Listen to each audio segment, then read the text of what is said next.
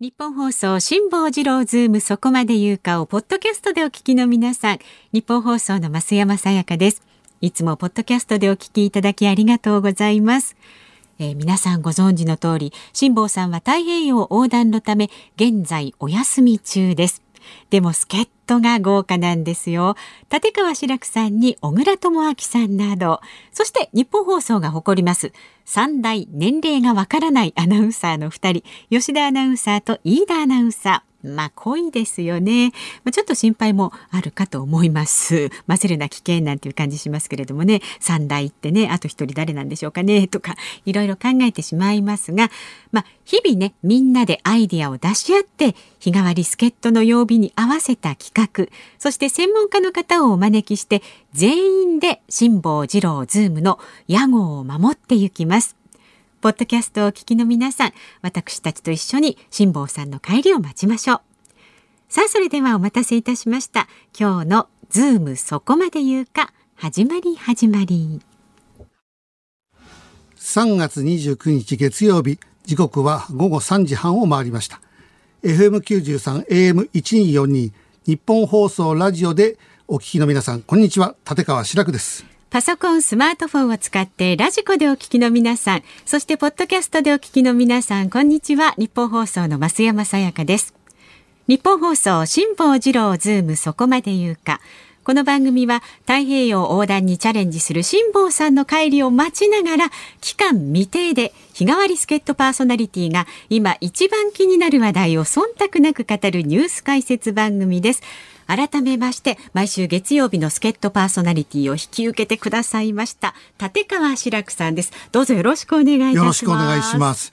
もうとにかく私とそれから、えー、富士の徳田の小倉さんは二、人揃ってあの天下りで日本放送にやってまいりました。普通あの徳あの小倉さんはわかるんですよ富士系列だから、私は TBS 系列なのになんで TBS が天下りの番組を用意してくれずに 日本放送にやってくるんだかよくわけがわからない。いやまあこちらはありがたい限りなんですけれども。いやいやいやもうだってもう辛坊さんとは腐れ縁とかそういう中ではないんですよ。ええ、あのそんなに、えー、あの年月っていうか数ヶ月ですよね。あじゃあのグッドラックの方に辛坊さんがご出演しましたよね。そうそうあれがあのね春に特別企画があって一週間だけ、はい、えー、いろんなコメンテーターに来てもらうとその中に、えー、辛坊治郎って名前が入ってもちろん私は知ってたんだけど大阪での活躍はあんまり知らないんで、えー、えー、あの土曜日の朝やってた番組ありますよね。ねだからあのイメージが強いからあきっと真面目にいろんな話をしてくれるんだと。そう思って待ってた。で、あの、楽屋で会った時もね、はい、すごく紳士的で、ええ、ああ、ちゃんとした人なんだな。始まったらびっくりした。めっちゃくちゃ、な、な、何この人っていう、まあ、もうね、番組批判が始まったんですよ。はい、こんな VTR 流すのおかしいとかね。しまいにはね、TBS 批判まで始まっちゃって、もう、私ね、あの、初めてですよ、コメンテーターに向かって、どうどうって言ったのは、どうどうって。それで終わったらもうね、いやー、言いたいこと言って、本当に、えー、すっきりしたっつって、ね、えー、帰ってって、はいはい、えー、でもネットニュースでは、白くタジタジとかね、もうだって私、ちゃんと、ちゃんとやろうと思う、ちゃんとした人が来るだろうと思ってたら、ね、めちゃくちゃなんかそれはボコボコになりますよ。えー、もう荒らしまくってなんか出てきたって感じです、ね、でも二度目来た時はもうこっちも対策練ってたから、もうこういう人なんだなと思ってからそれに乗っかって、はい、えー、やったら辛坊さんが、あ、白くさんいい人だな、俺なんか白くさん好きだなって言ってくれたんで、はいはい、えー、私も好きですよと言って、はい、ラジオなんかにも呼んでもらえるようになって、そうね、そういう縁なんですよ。えー、えー、だから、あの、私は本当はね、あの自分でやったらグッドラックって番組に辛坊さんはもう定期的に、はい、あのね、秋リニューアルした時に論文の淳さんが入ってくれたりとか、えー、いろんな橋本さんが入ってくれたり、はい、私はもう辛坊さん推しだったんですよ。辛坊さんも週に一度、はい。はい、TBS が絶対ダメ。あいつだけは絶対呼ぶなって。番組批判どころじゃない。TBS 批判をするからダメなやつ投資だとか言われて。えーえー、いや、まあこの番組でもね、もうやりたい放題し放題だったものですからね、結構な、あの、いや、でも私は本当にありがたいです。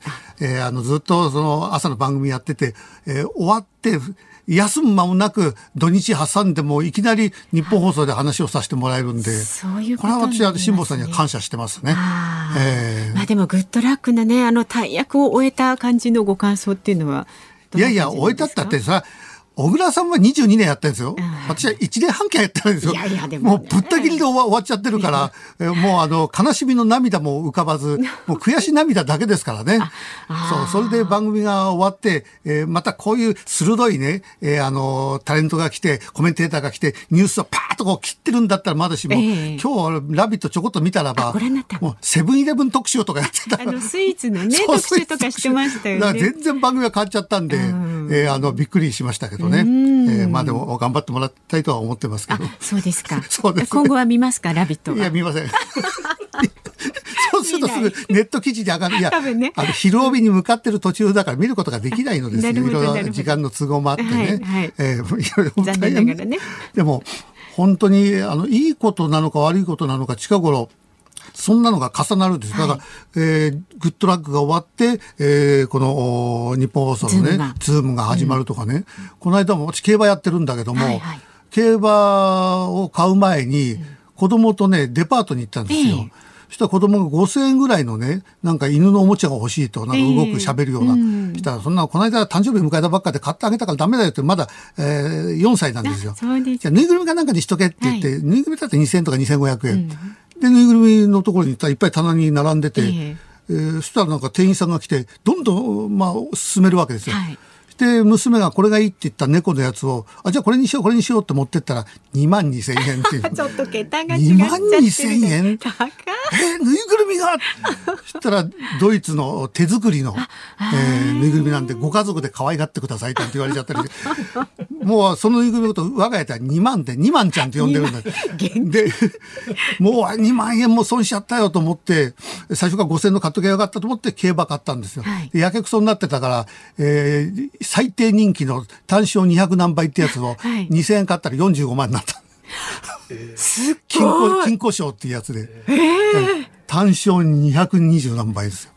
だからいいことと悪いことがね、今同時に来てますね。ちょっとでもなんかどっちもいい感じに転がっていくといいですよね。そうそうそうそうなんですよラッキーの連鎖で。ええあまあまあ、そんなようなことがね、えーまあこの番組が一体いやどうなのか、私、日本放送って、あの、子供の頃から結構憧れだったんですよー。そうなんですか。ええほほん本当に、ええラジオはもう日本放送をずっと聞いてましたからね。オールナイトニッポンとかね。ええそれずっと聞いて、えーたけしさんとあの、高田先生のやつもずっと聞いて。はいはいはいえーで、あの、高田先生のビバリーヒルズの前のラジオで行こうって夜やってた。はい。あの番組から、あの、ちょこちょこ関わらせてもらって。そんなに古くから。そう。で、たけしさんがね、あの、フライデーの襲撃事件があった時に、お休みになったじゃないですか。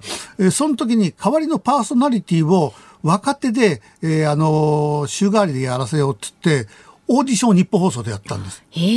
で、2、300人ぐらいのね、芸人がみんな受けてね、それで5人受かった。それが私とね、えーあのー田中義武さんだとかね、5人。えーで、高田先生が監修のもとっていうね。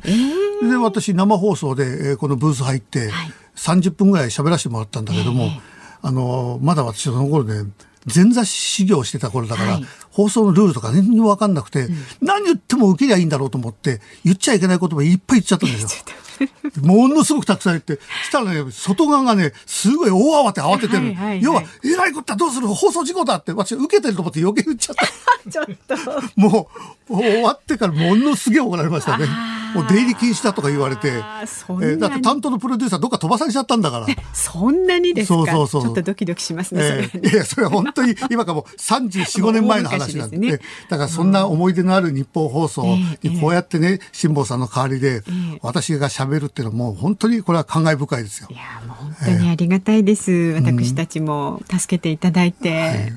まああの今日はいろんな、はい高田先生がゲストに出るんでしょ？あそうなんです。あと5時台にはね高田文夫さんをお招きしてまたこうトークしていこうと思っあの、てます。高田先生が来たらば、あの、進行通りにはいかないですか？ええちょっとね私もそれは危惧してますけれども。ええはい高田文夫先生はもちろん、えービバリーヒルズのね、もええうメインパーソナリティだけども、立川談志の弟子でもあり、はいえーそれから私のもう一人の師匠でもあるんです。はい。えー高田先生が私を拾ってくれたんですね。そもそももう始まりは。そうです。私があの日大の芸術学部の落研で落語をやってる時に、OB、落研の OB の高田文夫先生が何十年ぶりかに、えー、遊びに来てくれて、はい、合宿に、うん、で。お前たち落語やれって、まだ30代前半の高田文夫ですよ。で、みんな緊張して、ああ、オールナイトで武さんと喋ってる、あの高田先生だとか言って、うわでもみんなガチガチになって落語やから、もう高田先生が落語やってる途中がつまんでバカこの野郎、うん、お前やめちゃい、才能ないなとか、もうやったら突っ込み入れるんです。もうみんな緊張しちゃってまともに落語できずに、その時私は、えー、この高田先生を笑わせたらば勝ちだなと思って、ええ。ー、落語にいっぱいギャグ入れたら高田先生がそれこそ手叩いて「お前面白いな」っつって、お前だけだ才能あるのは」で、えー、夕ご飯の時に、うん、お前落語家になれよ」って「ああそうです。先生そのつもりです」誰の弟子になりたいんだっていうか、ちょうどたけしさんと高田先生が立川談志の、えー、立川流の B コースの弟子になった直後だったんですね。はい。うん、えー、それで、あ、あの、先生と同じですって言ったお男子？いいセンスしてんな。お前がね、後に、えー、落語界で売れてる姿がもう俺にはもう見えてるな。いや、すごい。じゃ夏休み終わったら連れてってやるよ。はいはいで、夏休み終わって高田先生の事務所に行って、はい、えー、今、あの、TBS のラジオに男子師匠、ゲストに出てる。はい、連れてってやるよ。で、仕事が終えてブースから出てきた男子に、師匠、あの、俺の子分なんですけども、こいつ才能があるから、弟子にしてやったの。ああ、そうか、そうか、そうかって、たかだか才能があるって言うんだったら、えー、じゃあ置いてけ。でも、置き配で。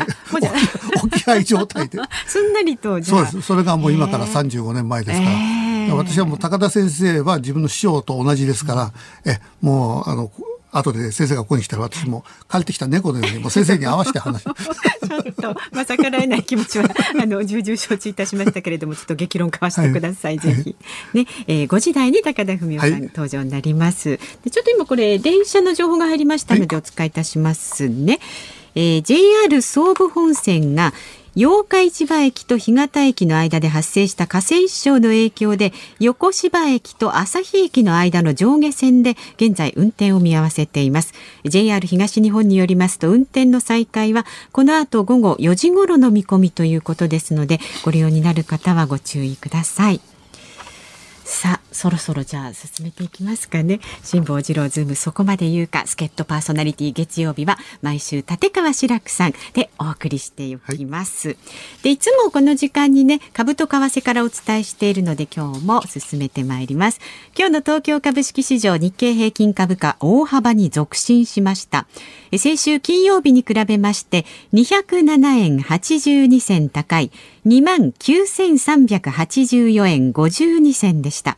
アメリカの巨額なインフラ投資による景気回復への期待感などを背景に幅広い業種が値上がりをしたということなんですね。で、また、為替相場は現在1ドル109円40銭付近で取引されています。こちらは先週の木曜日と比べますと、45銭ほどの円安になっています。さあ、えー、このズームそこまで言うか。4時台、まずは元厚生労働省医系技官で感染症のスペシャリスト木村盛夫さんに新型コロナについて伺っていきます。木村盛夫さんは白くさんもねご一緒されたことが、ね、はい、私の番組にあのおいでいただいて、はい、その時は本当にあの、えー、真面目にきちっと喋ってもらいました。えー、えー、えーあの、テレビの印象だとちょっとおっかない感じがしたんですけど、もう東さんとかすんげえ口論してるイメージがあったんで。ね、絶鋭くね、ええ、あの、だから怒らしちゃいけないなと思っておとなしく。いやいや、私結構ね。今日ずっとおとなしくなっちゃうじゃないですか。いやいや、結構、ね、毒舌とかでなんか、喧嘩していつも怒ってるイメージがあって、えー、その、坂上忍さんって本当に喧嘩するじゃないですか。はいはい、私ってテレビで誰とも喧嘩したことないですよ。実は平和主義者で、ただ、あの、一人で何かに対して怒ってるだけで、はい、あの、コメンテーターと喧嘩とか、えー、あの、偉い先生と、うわーなんて言い合ったこと一度もないんで、確かに冷静に考えてみると、うん、ないんですそうかもしれないですね。もうあの偉い先生とか政治家が来たらもうペコペコですから もう小池百合子さんが来た時なんかで、いない時はボロクソ言うんだけどもう来た時にはもう もう本当にもうペコペコ太鼓持ちみたいになっちゃって。そんなでもなんなんとなく喧嘩キャラありますよね。そうなんかねそういうキャラあるけど誰とも喧嘩したことないのです。ああ実は平和主義という、平和主義です。というよりかあの偉い人が来たらば、えー、あのおとなしくなるっていう。で相手が私とか専門的な知識があったらもうとにかくっしゃる通りです、この番組ではちょいちょいあの喧嘩キャラあの作っていっていただいて よろしくお願いします。で、5時台には高田文夫さん登場。まあ、ラジオパーソナリティ論を語っていただくというふうになってますけれどもね、まあ、どうなることか。先生、論なんか語らないですよね。ですよね、きっとね。楽しみにしております。で、さらに5時台のオープニングなんですが、新コーナー、生存確認テレフォン5時の辛抱ですというのがスタートします。これ何かと言いますと、辛抱さん、あの、衛星携帯電話を持たされて、あの、これから出航するんですけれども、その辛抱さんの衛星電話にこちらで生電話をしちゃおうという製造確認テレフォンそうなんです。い。や今笑ってるけど、はい、これ本当に繋がんなかったら大変なことになりますちょっとね、心配で番組どこじゃなくなっちゃうじゃないですか、ね、まあ出発前ですから、はい、あの逆にねあの地上にいるとちょっと電波がつながりにくいなんてい。う噂もありますが、はい、その辺どうなるのかもね、ご期待ください。さあ、そして番組ではいつものようにラジオの前のあなたからのご意見もお待ちしています。メールは zoom zoom アットマーク 1242.com 番組を聞いての感想、ツイッターでもつぶやいてください。こちらは、えー、変わらずですね。こちらもね、ハッシュタグ、えー、辛坊治郎漢字で、で、カタカナでズーム、ハッシュタグ辛坊治郎ズームでつぶやいてください。さあ、この後は週末のニュースにズームします。ニッポン放送ズームそこまで言うか辛坊治郎さんが太平洋横断にチャレンジしている間期間未定で毎週月曜日は助っ人パーソナリティ立川志らくさんとお送りしていきます。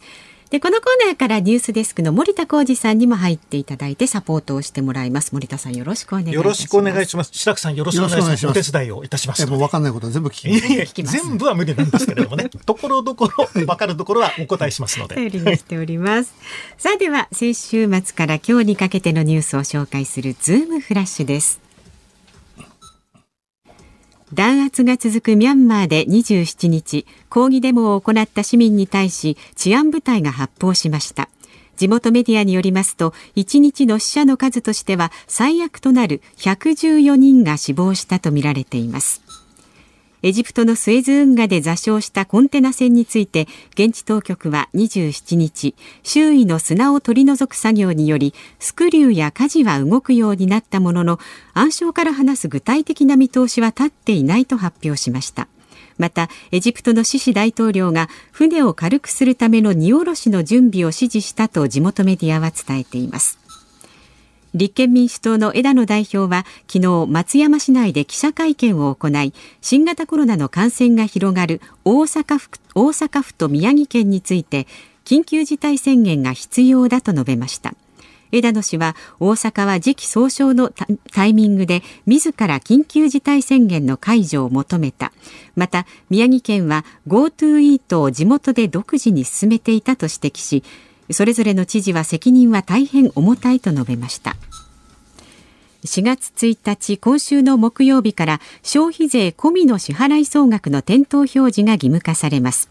外食チェーンでは値上がり感が強まれば消費者の財布の紐が固くなるのではとの懸念が広がっています。東京オリンピックの聖火リレーは昨日栃木県に入りました。栃木県の第一走者はタレントの勝俣邦和さんでした。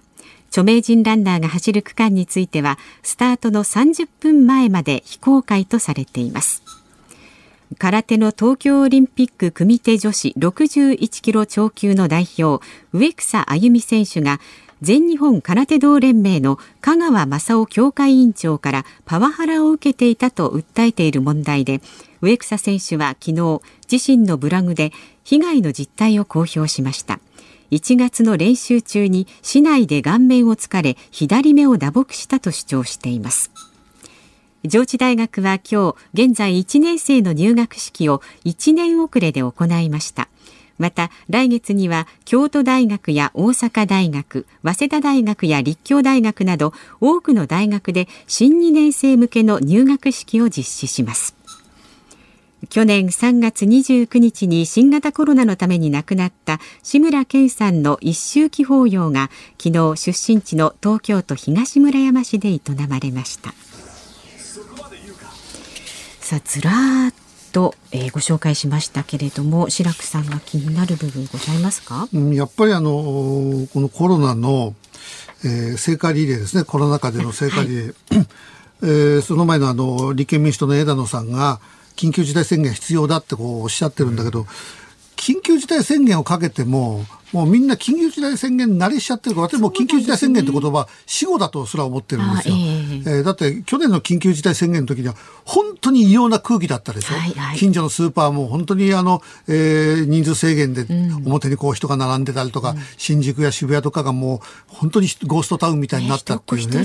で今はもうみんな慣れちゃってるから、マスクさえしてれば大丈夫なんだっていう雰囲気の中で、緊急事態、だからおかしい、緊急事態宣言解除した後、もっと感染対策を厳しくしますって、もう緊急事態宣言が何なのか意味が分かんなくなってる。緊急事態宣言が必要なんじゃなくて、感染対策を徹底しないと、えー、あの、マスク会食がどうのこうのいろんなこと言ってるけども、なんなのか、あの、私、本当気の、飲食店が気の毒なのは、一律にあの、9時までとかね、決めるんじゃなくて、えー、ちゃんと対策を取っているところは、あの、要は、えアクリル板を置いて、二酸化炭素モニターを置いてね、えー、それができてるところは好きなだけ営業してくださいと。えー、で、それができてないってこといっぱいあるんですよ。はい、うん何が8時だ9時だって文句言ってる店に限ってね、結構何もしてない。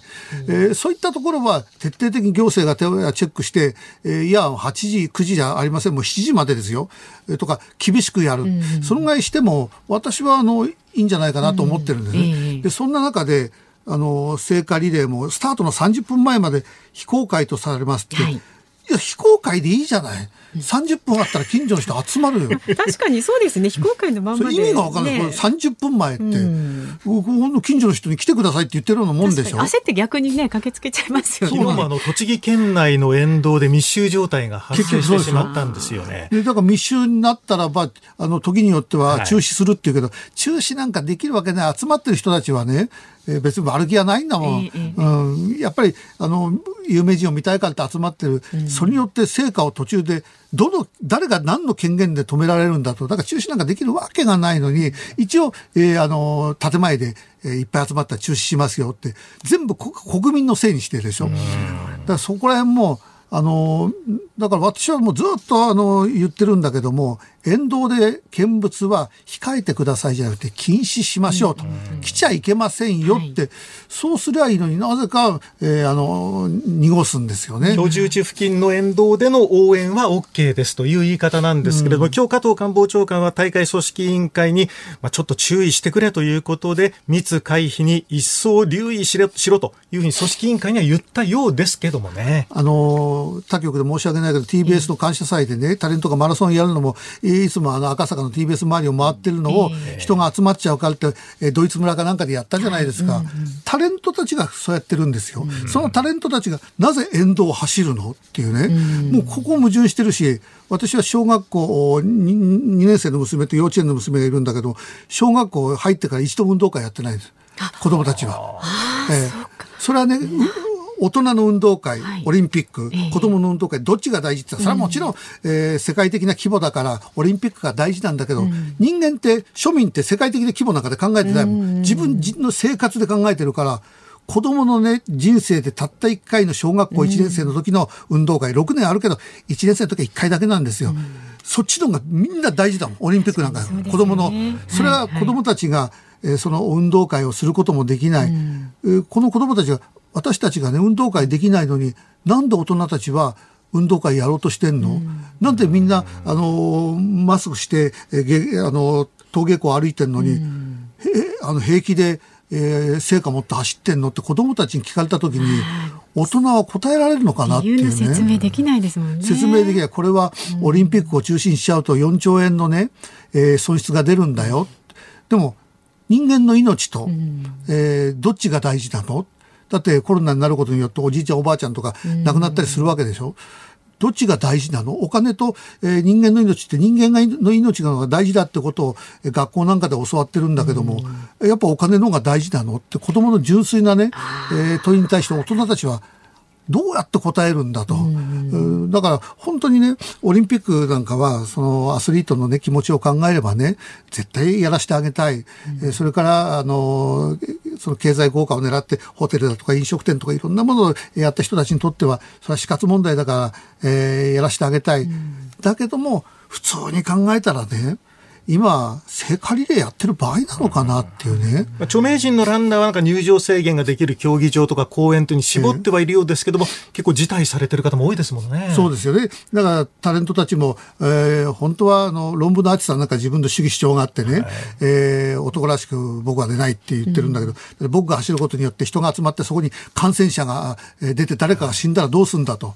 えー、で他のタレントたちは、えー、結局スケジュールの都合って、えー、みんな濁さざるを得ないイメージもあるし、えー、スケジュールの都合のわけないですよ、普通考えたら。だってね、いやもちろん映画とかのね、えー、その前に2週間、えー、人の集まるとこ行っちゃいけない、そういうスケジュールあるけど、もしアカデミー賞に呼ばれたら行くでしょ、みんな。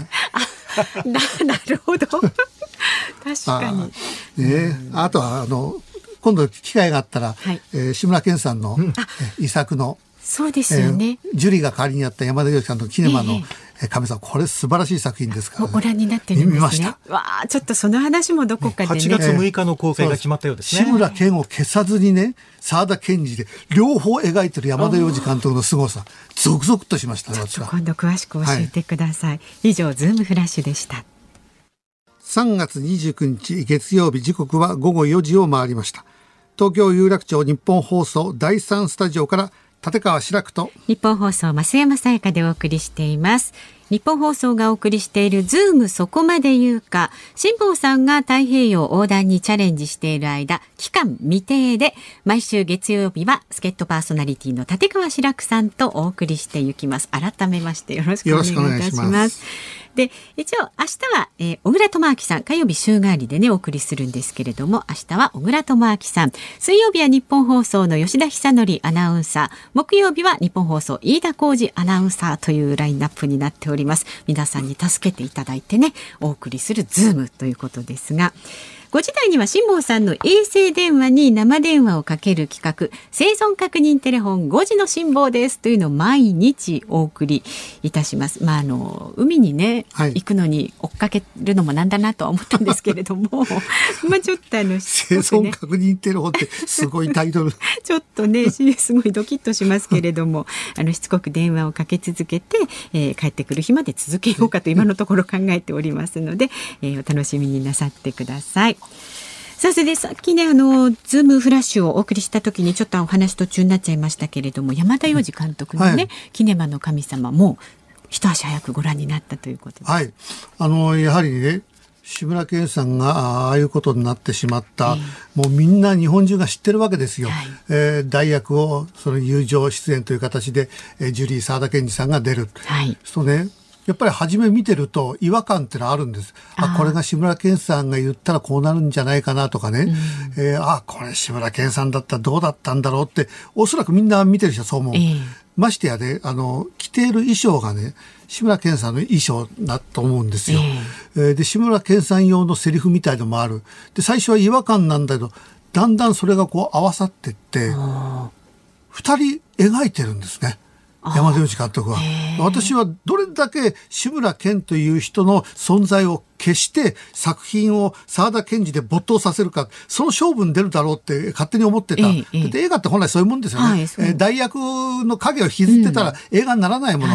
うん、だからそそこを山田洋次監督だったらきっとうまくやるんだろうと思ったら、もうあの、監督が全然違う。二人ちゃんと描いて。じゃああえて志村さんのなんていうかこうあのまだ存在を残してという残してそれがやがて一つになる一つになりつつあって最後本当にね見事に一つになってそれが分かった時にね涙が止まんなくなりますね。そうですか、うん、ものすごくね映画ってこういうもんなんだファンタジーなんだっていうのをね、うん、あの真正面から描いてくれる、うん、そういう作品なんです、びっくりしますよだから、え。ー、ちょっとね先の公開8月の公開、ね、そうですね本当はもっと早くだったんですけどね4月だったのがやっぱりコロナの影響で、はい、えー、でも監督も90になるっていうからびっくりしましたね。90ですか、山田洋次監督90であれだけの作品普通ねこれ監督。にも前対談番組で話したんだけども、えーチャップリンにしてもね、で黒澤明にしてもね、年取るとやっぱりパワー落ちて、先がやっぱり若い頃の七人の侍が良かったなとか、チャップリンはモダンタイムスが良かったなっていう、なるのが当たり前、芸術家ってやっぱり衰えていくから、あの、それが山田内監督が衰えないんですよね。何なんですかね、そのパワー、わかんない、それが。それ監督に聞いて何ですかって言ったら、いや、僕もわかんないけど。ええー、すごいです。まだまだ、あの映画撮るつもりじゃないですか。うん、まあ、ちょっと楽しみにしたいと思います。えーはい、あの白くさん映画にもねもう大変の精通してらっしゃってお詳しいんで、ちょっと番組でもちょいちょいそのあたりもご紹介していただければと思っています。さあ、あなたからのご意見まだまだお待ちしています。メールは zoom アットマーク 1242.com。感想はツイッターでもお待ちしております。ハッシュタグ辛坊治郎ズームでつぶやいてください。さあそしてここで電車の情報ですね八日市場駅と干潟駅の間で発生した河川支障の影響で運転を見合わせていた JR 総武本線が先ほど全線で運転を再開しました JR 総武本線全線で運転を再開しました。ただこの影響でダイヤの乱れが出ています。ご利用の方はご注意ください。さあズーム。この後は新型コロナのニュースにズームしていきます。ニッポン放送ズームそこまで言うか。ニュースを解説するズームオンです。この時間特集するニュースはこちらです。新型コロナワクチン選択可能に。新型コロナワクチン担当の小林文明大臣補佐官は昨日フジテレビの番組に出演し国民がどの種類のワクチンを接種するか自ら選択できるようにする考えを明らかにしました。高齢者向けの接種は4月12日から始まりファイザーのワクチンが提供されますが今後一般向けなどはアストラゼネカとモデルナからも供給を受ける予定です。ではここで専門家の先生にお話を伺います。元厚生労働省医系技官で感染症のスペシャリスト木村盛夫さんです。よろしくお願いします。お願いします。いや、ね、木村さんは前グッドラックに来てもらって比較的平和な感じでその時は。あの済みましたねでもえー、平和じゃないですかいつも。いやもうテレビの印象だとね たまにあの武さんの番組とか見るとすんごい怒ってたり喧嘩してる可能性があるから、えー、もうとにかく怒らしちゃいけない いやあのー、私この選択肢まだ決まったわけじゃないからあのメディアの良くないところって決まってないのにもうあたかも決まったみたいにバンと出してでそれに対してこう叩いていくっていうねいつもの手ではあるんだけどもこれあと選択肢って私あの木村さんに教えてもらいたいんですが。ええこれ好きなのに選べるって言ったって、うん、さ情報番組やってる人とかね、はい、みんなはわかるけども世間一般の人はもうアストラゼネカもモデルナもファイザーもよくわからないし、ね、選択制にしますってもえどれ選んだらいいの、って全く知識がない人はいっぱいいるわけじゃないですか。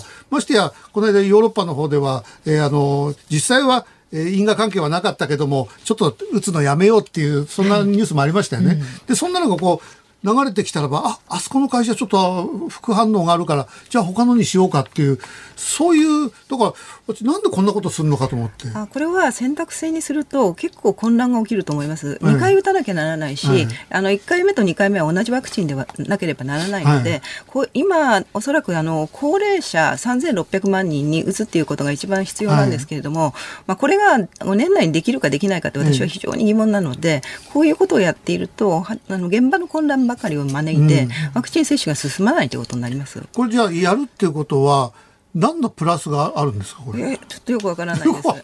あの基本あのえー、っとファイザーがまあすごい例えば悪いんですけど、ファイザーが iPhone で、うん、それからアストラゼネカのがまああのーアンドロイドみたいな形で、はい、まあ、ファイザーのやつはちょっと輸送とかにも、うん、あの冷凍庫が必要なので割合こうアメリカなんかで言うと、えー、都市部があの多くてでアストラゼネカの方は、まあ、比較的その温度管理が甘いので、はい、あのそちらの方にはああの、アストラゼネカを使うというような形ですけれども基本は選択制にしている国っていうのは私は知らあの選べる国っていうのは知らないです。うん、だからそれをやってでいやちゃんとその効果を含めて説明するっていうんだけども、うん、でも説明するわけないでしょ。だって副反応がここの会社は強いですからって。言ったら誰も、えー、あのできなくなっちゃう。でしょ、まあ、そうですね。先ほどもちょっとあの打ち合わせでお話したんですけれども、はい、えっともともとその効果判定っていうのはあのいろいろなあの各国何万人、いろんなワクチンで何万人規模でやってるんですけど日本は残念ながらこういうデータを取る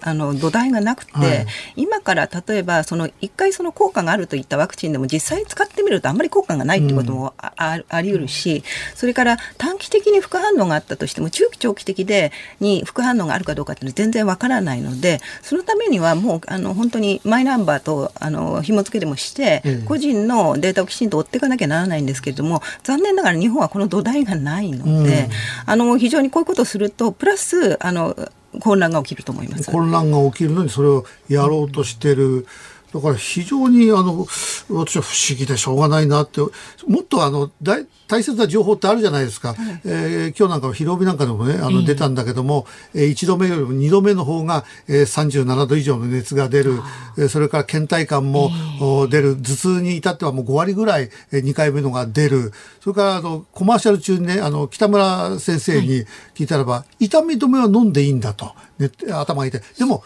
飲んでいい痛み止めと飲んじゃいけない痛み止めがある。市販の。でそういう大事なことを、え、あ、それは初めて聞きました。じゃこれは飲んでいい。あ、それは絶対飲んじゃダメ。え、飲んじゃダメだけど飲んだらどうなりますいや、どうなるか。誰もわからないって、恐ろしいことを言ったり。でもそういう大事な情報を、要はホームページには書いてあるんだろうけども、これ読まないあんたたちがダメですよって聞こえてくるでしょ？もともとのそのワクチンの有効性がどうであるのかとか、あとおっしゃってるのは、例えばこのワクチンをじゃやめるタイミングとか、うん、その辺のデータがないということですよね。あそうですね。あの結局今どこどこの国でもあの使い始めた場合っていうのはワクチンのえーと、実際の有効性とか、うん、それからあの実際の副反応っていうのはワクチン会社にとって非常に有効なデータなので、うん、それをあの取らないともしかしたらじゃああんまり効かないかもしれないってやってみたら、うん、それとどうしもしかしたらちょっと副反応が強すぎてやめなきゃならないかもっていう場合もあるわけですよね。ところがきちんとしたデータが取れてないとじゃあ1人な例えばあの重症例が出たって言ってやめたのではちょっとよくわからなくて、じゃあその1人が例えば10人のうちの1人なのか100人のうちの1人なのか、はたまた1億人のうちの1人なのかっていうことでワクチンをやめるかやめないかっていうことには非常に大きななことになります。それから、まあ、これは危機管理ワクチンなので、まあ、ああの絶対に国策として入れてるわけですから、それがなんかこう、あやあやふやな、ちょっとあの、なんとなく危険そうだからやめましょうでは、とても、うん、あの、いけないので、日本はもう最も一番、あの、えー、怖いっていうか、危機管理がなってないっていうのは、データがちゃんと取れないということです。で厚生労働大臣だって去年なんかはえ国民の皆さんが誤解してたみたいなこと言ったりするでしょ、うんうんうん、ああとあと。なんかやたら全部丸投げされてるような気がするんですよね、うん、あんたたちで選びなさいって。そうですね。やはりあの、えーと論より証拠なのできちんとしたものがこう提示されればあ自分たちはあのこうした方がいいとか、うん、あるいはあの例えばこう今なんで私声を大にして言わないのかわからないんですけれどもこの新型コロナウイルスに関しては高齢者が非常にあの重症化しやすいので、はい、高齢者の行動制限っていうのはもうちょっとすべきだと私は思ってるんです、ね、そうですね。やったらあのテレビなんか若者がね路飲みをしてるって、確かにひどいのはあるんだけども、普通に街中出てったりねするとね年配者でひどい人いっぱいいますよね。あの高齢、高齢者、65歳以上の高齢者は3600万人。で、うん、そのうちの半数以上は、えー、一人暮らしか、あるいは、あの、単あの、二人暮らしなんですね、うん、夫婦の。ですから、この方たちは、まあ、家庭内感染が多いっていう話はありますけど、はい、この人たちは家庭内感染を防ごうと思えば防げるので、ね、こういう方たちに例えば宅配サービスの徹底であるとかオンライン診療の徹底であるとかをしてなるべく外に出ないようにしていただくっていうことを言うことの方が大切であって、うん、若者がそれは外で騒ぐのは当たり前のことで、うん、今もうあの忘年会忘年会じゃなくてこうし、えーと、年年度が変わると、うん、時ですから普通にみんな騒ぐわけですから、それを一つ取り上げてなんか若者が騒いでるっていうのはちょっとあの報道としておかしいんじゃないかなそうですよね。若者で騒いでる人はもちろんいるんだけども大多数の若者はちゃんとしてますよ。どっちかっていうと。やっぱりおじいちゃんおばあちゃんが、ただかわいそうなのはおじいちゃんおばあちゃんここまで生きてきてね、そのおじいちゃんおばあちゃんを部屋でずっとうちでじっとしてろっていうのもね。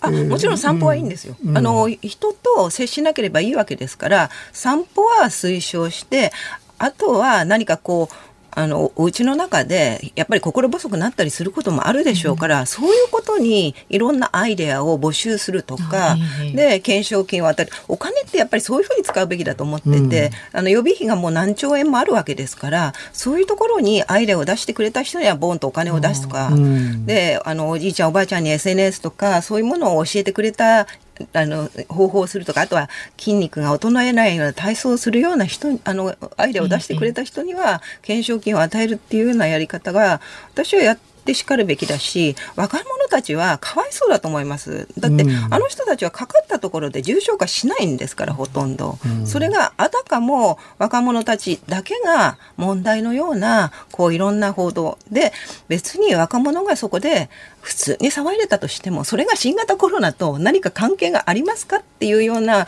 報道までも場面までも出てきちゃうっていうのはちょっと私はかわいそうすぎると思います。あのズバリ伺いますけども緊急事態宣言解除して、はいこれ解除してよかったんですかこれは？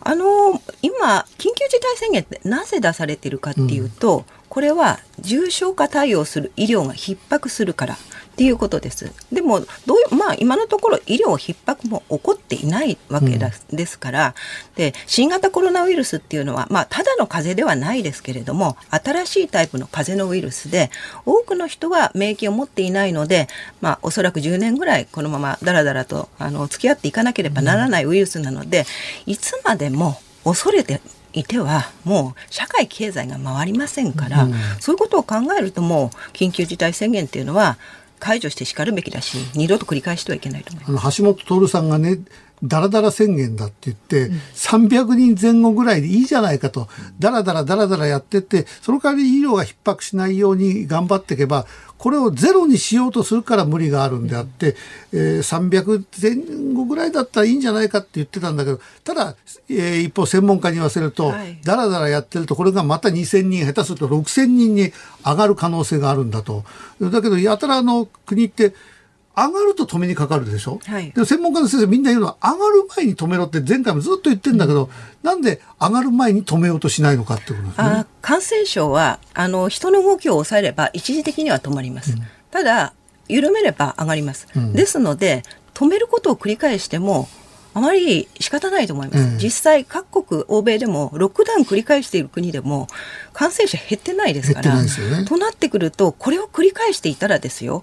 もう新型コロナウイルスだけが病気ではありませんし、うん、他の病気で亡くなる方あるいはあのもう倒産とかが増えてきて社会不安であるとか、あるいは失業による精神疾患あるいは自殺とかそれからあの孤独死もう餓死まで私は起こってくると思うので、もういい加減その、えー、コロナゼロなんていうことを、まあ、めちゃくちゃなことは言わないでもうコロナと共存するってことを決めないといけないと思います。私はあの欧米に比べたらね日本の感染者ってやっぱ桁違いに少ないじゃないですか。少ないです。ででもそれはあの日本の国の対策が優れてるんじゃなくて日本人が優れてるような気がするんです私は日本人は非常によくやってると思います、でもこれだけみんなマスクしてね。これ以上やあのやれるぐらいないぐらいないぐらいはやってるんですけど、うん、木村さんがおっしゃってるのは、はい、抗体を作る B 細胞というものと抗体を作らない T 細胞というものがあって、うん、まあ、それがこのアジアで感染率が低かったり致死率が低い、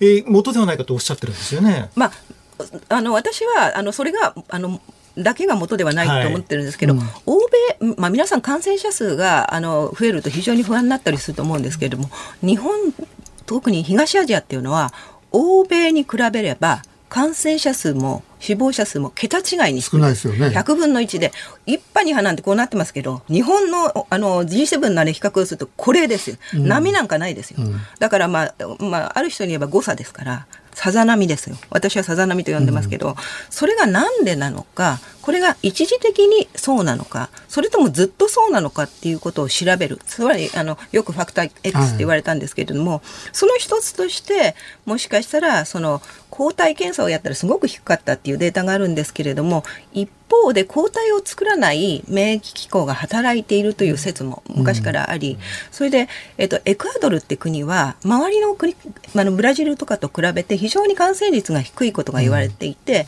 そこで T 細胞を調べたところその抗体を作らない T 細胞っていうあの免疫機構があるんですけどもそれがあの非常に免疫を持っていた。すなわち、まあ、みんなあの免疫を持ってたんじゃないかっていう仮説があります。うん、あとはライノウイルスっていう、まあ、これも風邪のウイルスの一つなんですけれども、うん、それが日本に多く流行っている東アジアに多く流行っているために、まあ、その新型コロナウイルスの感染を防いでくれたんじゃないかまあ、いろんな仮説があるんですね、うん、でもこれは実際調べてみないとわからないです、この T 細胞を調べればある程度わかるわけですよね。わかります。今リケンジェネシスっていうところであのキットは出ていますのでこれがまあ厚労省の認可されてるかどうかはわからないですけど少なくともあのなんかわからない論より証拠ですからちゃんとデータをもとに政策を立てないとじゃあもしもですよ仮に9割の日本人がすでに感染者を、感染しているとしたら私たちは普通の生活に戻れるわけですよ。うん、あのこんな自粛とかあとはソーシャルディスタンス取る必要もないしそれからマスクする必要もないし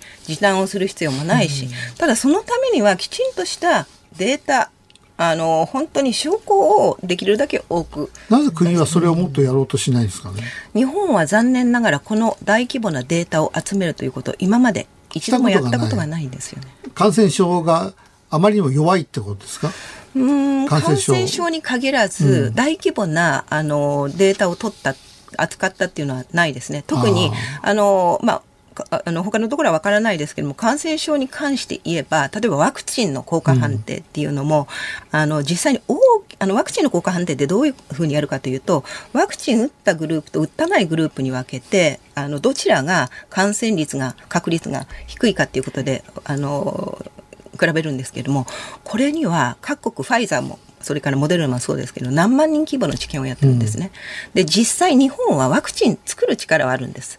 塩野義薬品っていうあの会社が一番あの進んでると思いますけれどもそこでワクチンはできるんですがもうこの間3月16日のあのネット記事で見たところその何万人規模の治験ができない。すなわち有効性の判定ができないために今年中のまああのー導入は諦めましたっていうことが書いてあってこれははっきり言ってこういうことは先進諸国以外他のあの中国とかインドとかよりもこうしたあの知見のやる力がないってことですから。それがもう露呈してしまったってことですね。なんかかつて薬害があったからだというふうに言う説もありますけれども、この辺はどうなんでしょうか、ね、薬害に関しても同様だと思います、えー、基本薬害がどの程度問題なのかというのも本来データに基づいてやらなければならなかったわけで。そこ感情的になってますもんね。そうですね、過去のそれがあったから日本はどうのこうのみたいなね、ただもともとやはり感情っていうか人はやっぱり怖がりますから、うん、特に見えないものに関しては、うん、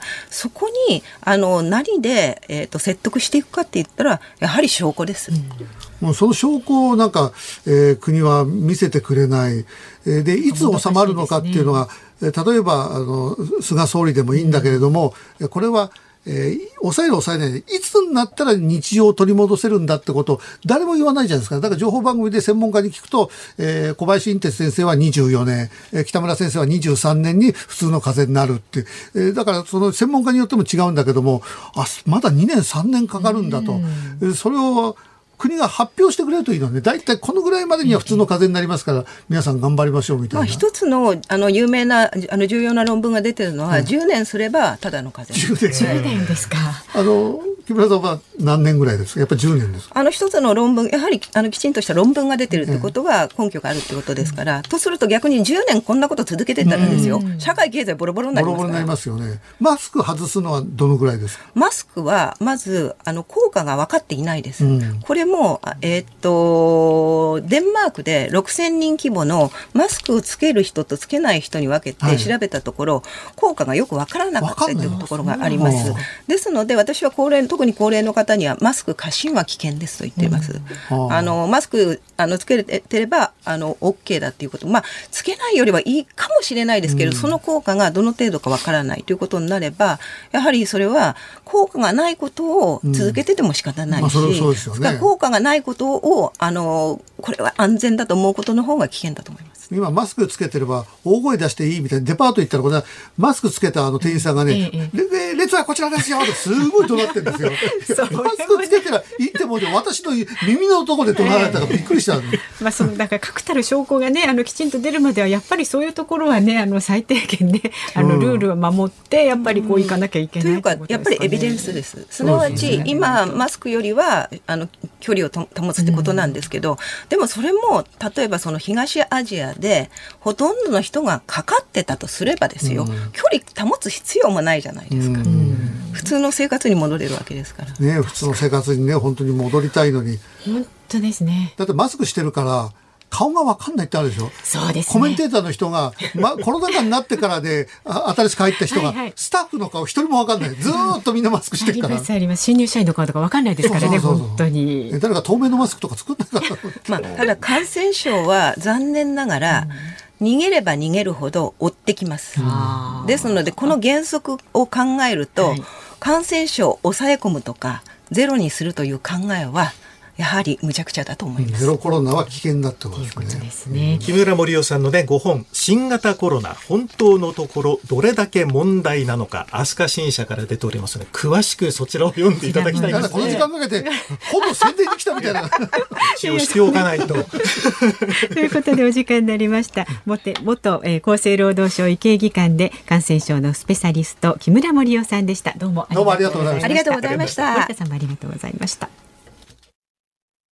さあ白くさんここでスペシャルコメンテーターの登場です。高田文夫さんです。キリンです。キリンですいやあれ見たんだよ今朝。ははどうですぐ終わるな。あそうですか。あれ。なんてこと練習しててキリンですの。三月持たないなあれ。三月持たないですか？朝からセブンイレブンの話してるずっとそうそうなんですニュースやらないんだよ。ニュースゼロなんですよ。キリンです。練習してる明るい番組でなんか楽しそうにやってたじゃないですか。明るい番組まあまあね。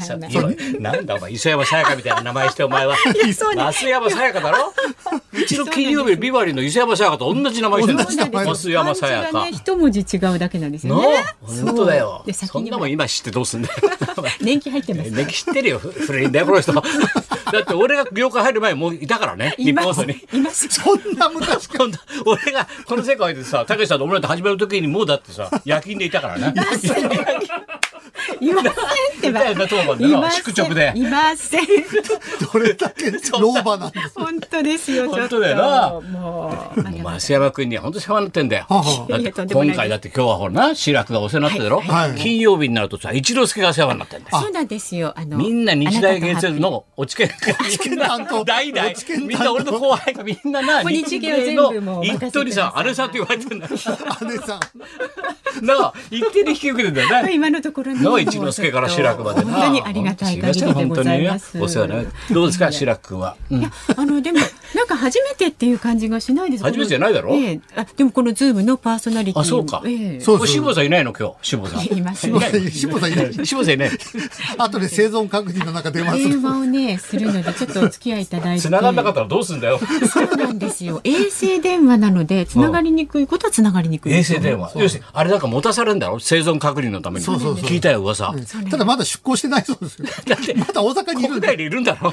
いるんだ。別に分かってんじゃん。そう何もそれ衛星電話で繋ぐことないもんな。そうかそう練習しといて。何？海に出たらつなぐわけ？そうなんですよ。もうしつこく追っかけてって一日一回でもね声を聞こうっていう。聞こうって言うんで、はい、で聞けなかったらどうすんの？嫌な空気になった そうちょっとね。嫌な雰囲気なんじゃないあちょっと聞こえませんね。聞こえません。どうやってるんですか？対応を考えてるんですみんなスタッフは。のこと考えてないですね。確かに。そう言われてみれば考えてない。忘れてました。忘れてました。高田先生にはねこの後ね5時台も一緒にお付き合いいただきます。よろしくお願いいたします。辛坊さんのボコボコ。3月29日月曜日時刻は午後5時を回りました。立川志らくです。日本放送の増山さやかですズームそこまで言うか。辛坊治郎さんが太平洋横断にチャレンジしている間に 期間未定で。だから志らくはない。いつまでって言われてないんだ言われたやつ辛坊さん帰ってくるまで。さんのヨット次第なんだろ？ヨット次第ですそんな番組あるかお前。ヨット次第法次第なんだろ？辛坊さんの。考えてみたら失礼なねオファーですよねそうなんなんか期待してるみたいだしな。期待もうずっと私がやるから。成功するの？辛坊さんが成功すること。をだって今コマーシャル中に辛坊さんとこ電話してボコボコボコボコって聞こえたらどうするとか 先生言ってたじゃない。不吉なことは言わないでください電話つなぐのはいいけどさ、そう持たせるわけだよ、電話を。ヨットに。そうなんですよ本当そこ怖いよ、生放送で。そうこれはもうだからなるべくその電話にね出ていただこうということで、うちの日本放送の日原社長が直接で私を社長直々に直々でうん授与式を行って、うんちょっとカルマを与えて、うんあの負荷を与えて絶対出てもらおうっていう計算で持たせてるんですけどね。どうなんだろう。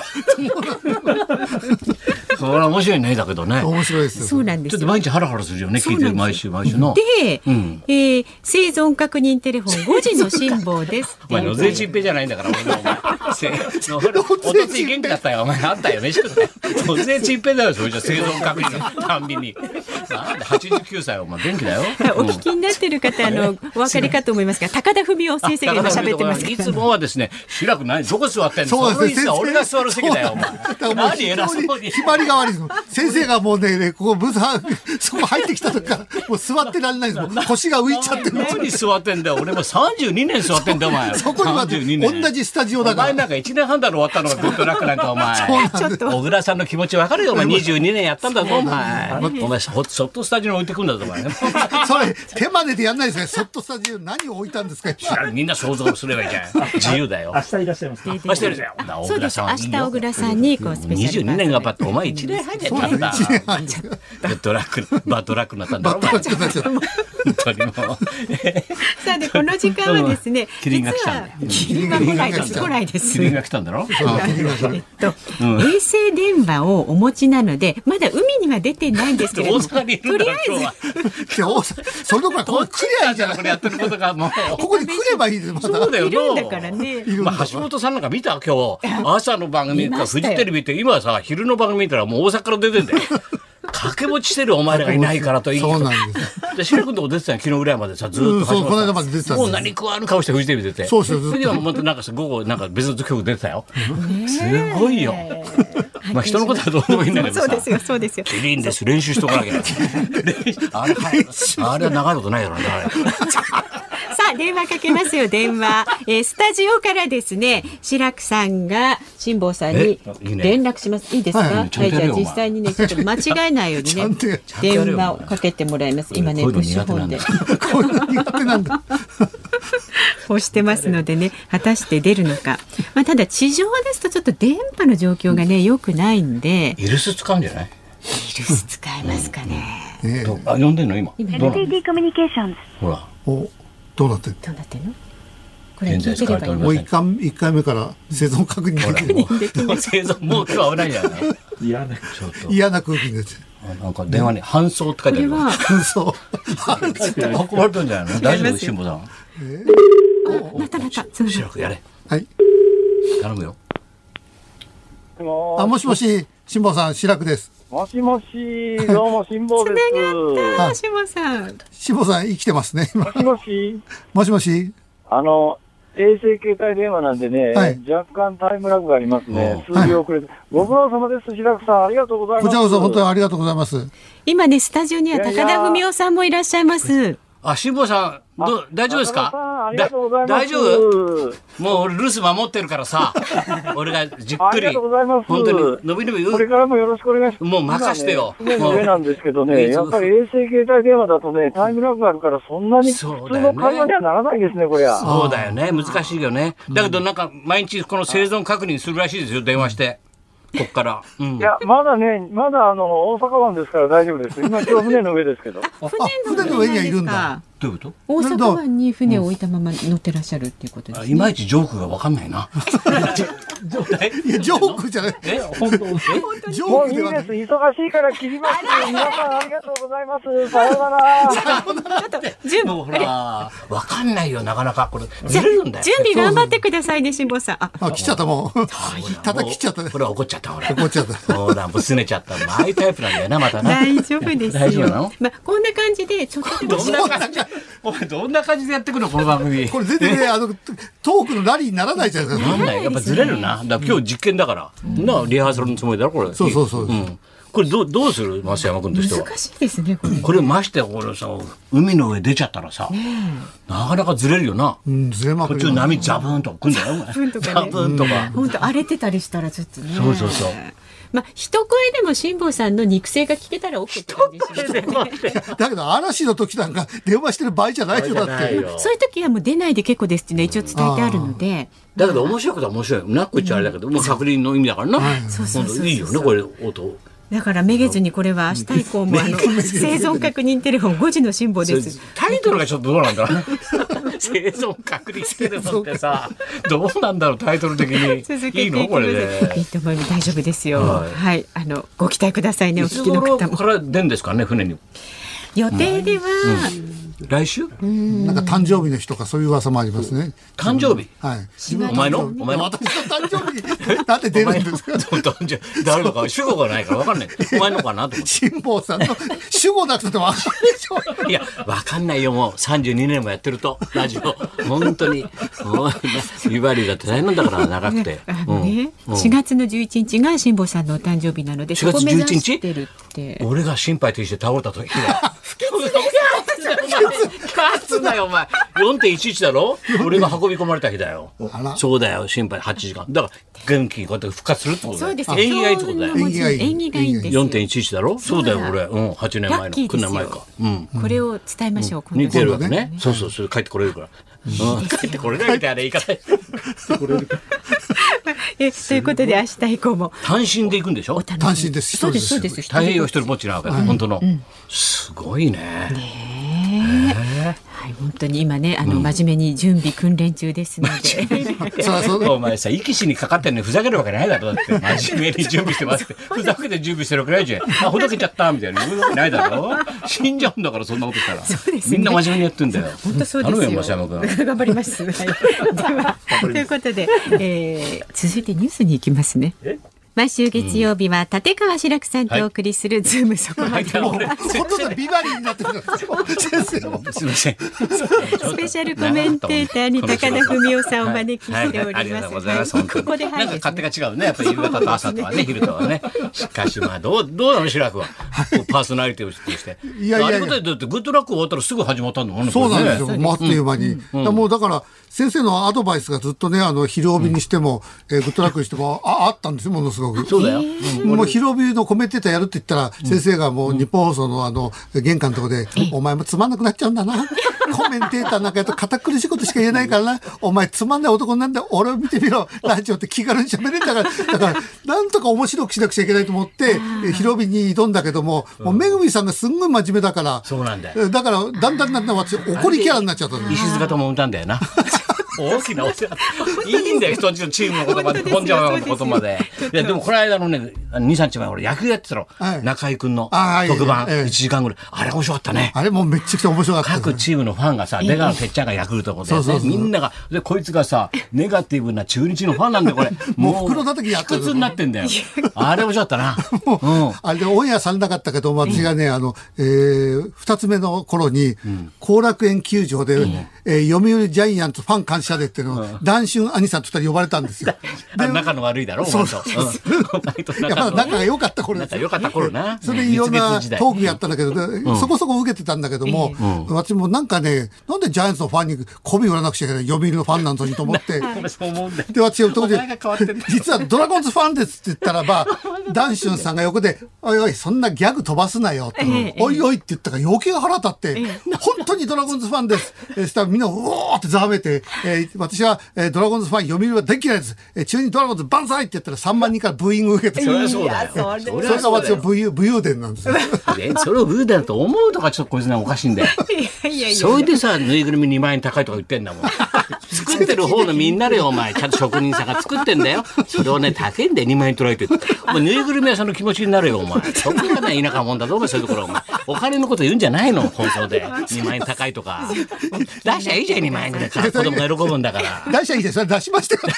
そこでやめたわけじゃないじ。ゃないの。そうですよそうです。お前のこと言わないの。ね、ちゃんとね。本当だ。それでもその代わりあれだな。この人はね、志らくはね、男子の前ね。じゃあ俺の前ええ。一切喋んないの、普段は。なんかね男子の前とね男子の前と高田の前では喋んないくせに、山田洋次の前ですごい喋んない。先生、どれだけウォッチングしてんの？こいつさ、もうだって BS の特番からさ、ええ。何から全部、よもうさ、89歳だから相手がさ、魚しやすいと思ったんだろ。そんな、す魚しごい喋るんだよ。尊敬してんの分かるけどさ、あの映画見たのお前。え見ました。シネマの。あの、キネマの、神さん、もう素晴らしいですよ。素晴らしいあれ。えー、沢田研二と、えー、志村けんとか、もう見事に重なる瞬間があるんです。え出てくんの？志村さんい。や、出てこない。出てこない。出てこないけどで沢田さんがやったんだよな。そうそれが見事に重なってくるからうんそうだねあれ89でまだ映画作るんだから。ね素晴らしいですよ山田監督はすごいよ。喋りたいことがもういっぱい監督あるから。あんのそれでこう対談してるそうです。最終回もやってたろ？そうそう、あの対談は実際オンエアでは10分だったんだけども、1時間喋ってるんですよ。で、その前に会った時に、えーあの、喫茶店で40分私監督と喋って、で、一時で？で、終わって、えーあの、喫茶店にせあの、監督いたから、挨拶行って、どうもありがとうございました。したら、コーヒーでも飲みなさい。って、それからまた30分以上喋ってた。ずーっと監督と喋ってた。そうなんだよ。す山田監督の前ではこいつすごい喋んない。で、男子の前と俺の前では一切喋んない。今日はラジオだから、マイクがあるからこうやってね、人前だもんだから喋ってるけど、喋んないよな。もうだって、あの、男子が、えうー一問の打ち上げがあって、みんなわーっと騒いで師匠のこと突っ込んだり、私じーっとしてたらば、男子が私の顔をじーっと見つめて、つまんないだろ、お帰りよって言われた。ほら、師匠に気使わしてんだよ。つまんないならお帰りよって。優しいだろ、師匠は。じゃあもう今日はね喋ってる方ですね。喋ってる方かなりね喋んないと商売なんだ。からさ、喋んなきゃダメだよ、初日なんだから。そうですね。さあこのコーナーね、はいあっという間にお時間になってしまったので、ね高田先生エンディングまでぜひねあのエンディングだって。半までしかないんだろ、まあそうこれ。なんですけど、よろしくお願いします。30分までね番組は。はい。エンディングリクエストをお送りしているのは私、立川志らくが選曲しました、三橋道也で、え私ーあの子が泣いてるこれ、君のない鳩場。選曲なの？えそうそうです。えー。三橋道はかかんないよ、なかなか。いや、三橋道也が好きだっていうのがあるんだけど、あと、辛坊さんが海にから海に関係する曲をと思って、よく考えあの子が泣いてる鳩場ってちょっと、なんか不吉な感じお前な、本当だよ。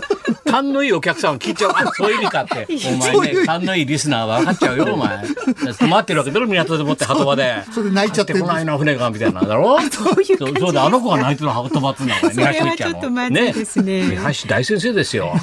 民謡三橋流ですよ。だからなんだって。でも名曲いい歌なんでね。そうそうそうそう。意味深だね。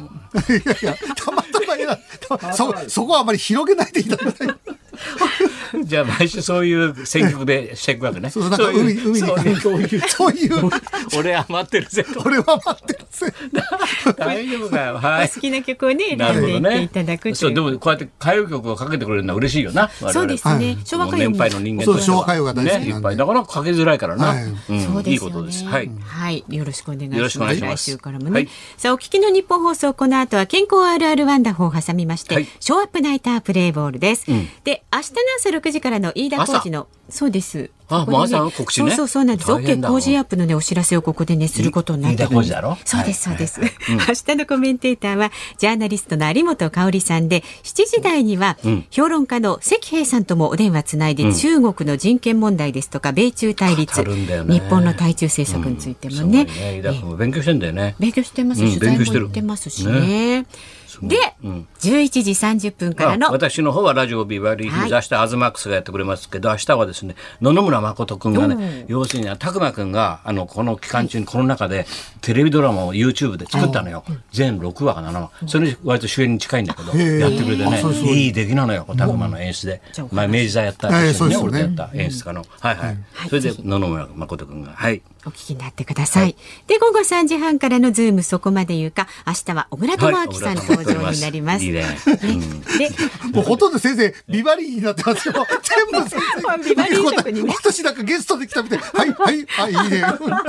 うなずくだけだそう、もうほとんどビバリーですよ。乗っ取られそうな感じしますけれどもね。ほらねしっかりしてからほら意外に72歳のねそうですよね、しっかりしてる72歳なかなかいないよ。んこんだけちゃちゃ入れられる72は。ちゃちゃ入れられる入れられる72はいないよ。はい。さあ、ではそろそろお時間が迫ってまいりました。白くさん、来週もよろしくお願いいたし来週もよろしくお願いしま。ますぜひともお願いしてた。ぜひとも、あの、あ、ズームそこまで言うか、お相手は立川志らくと、増山とそして高田文夫でした。え明日も聞いてください。はい。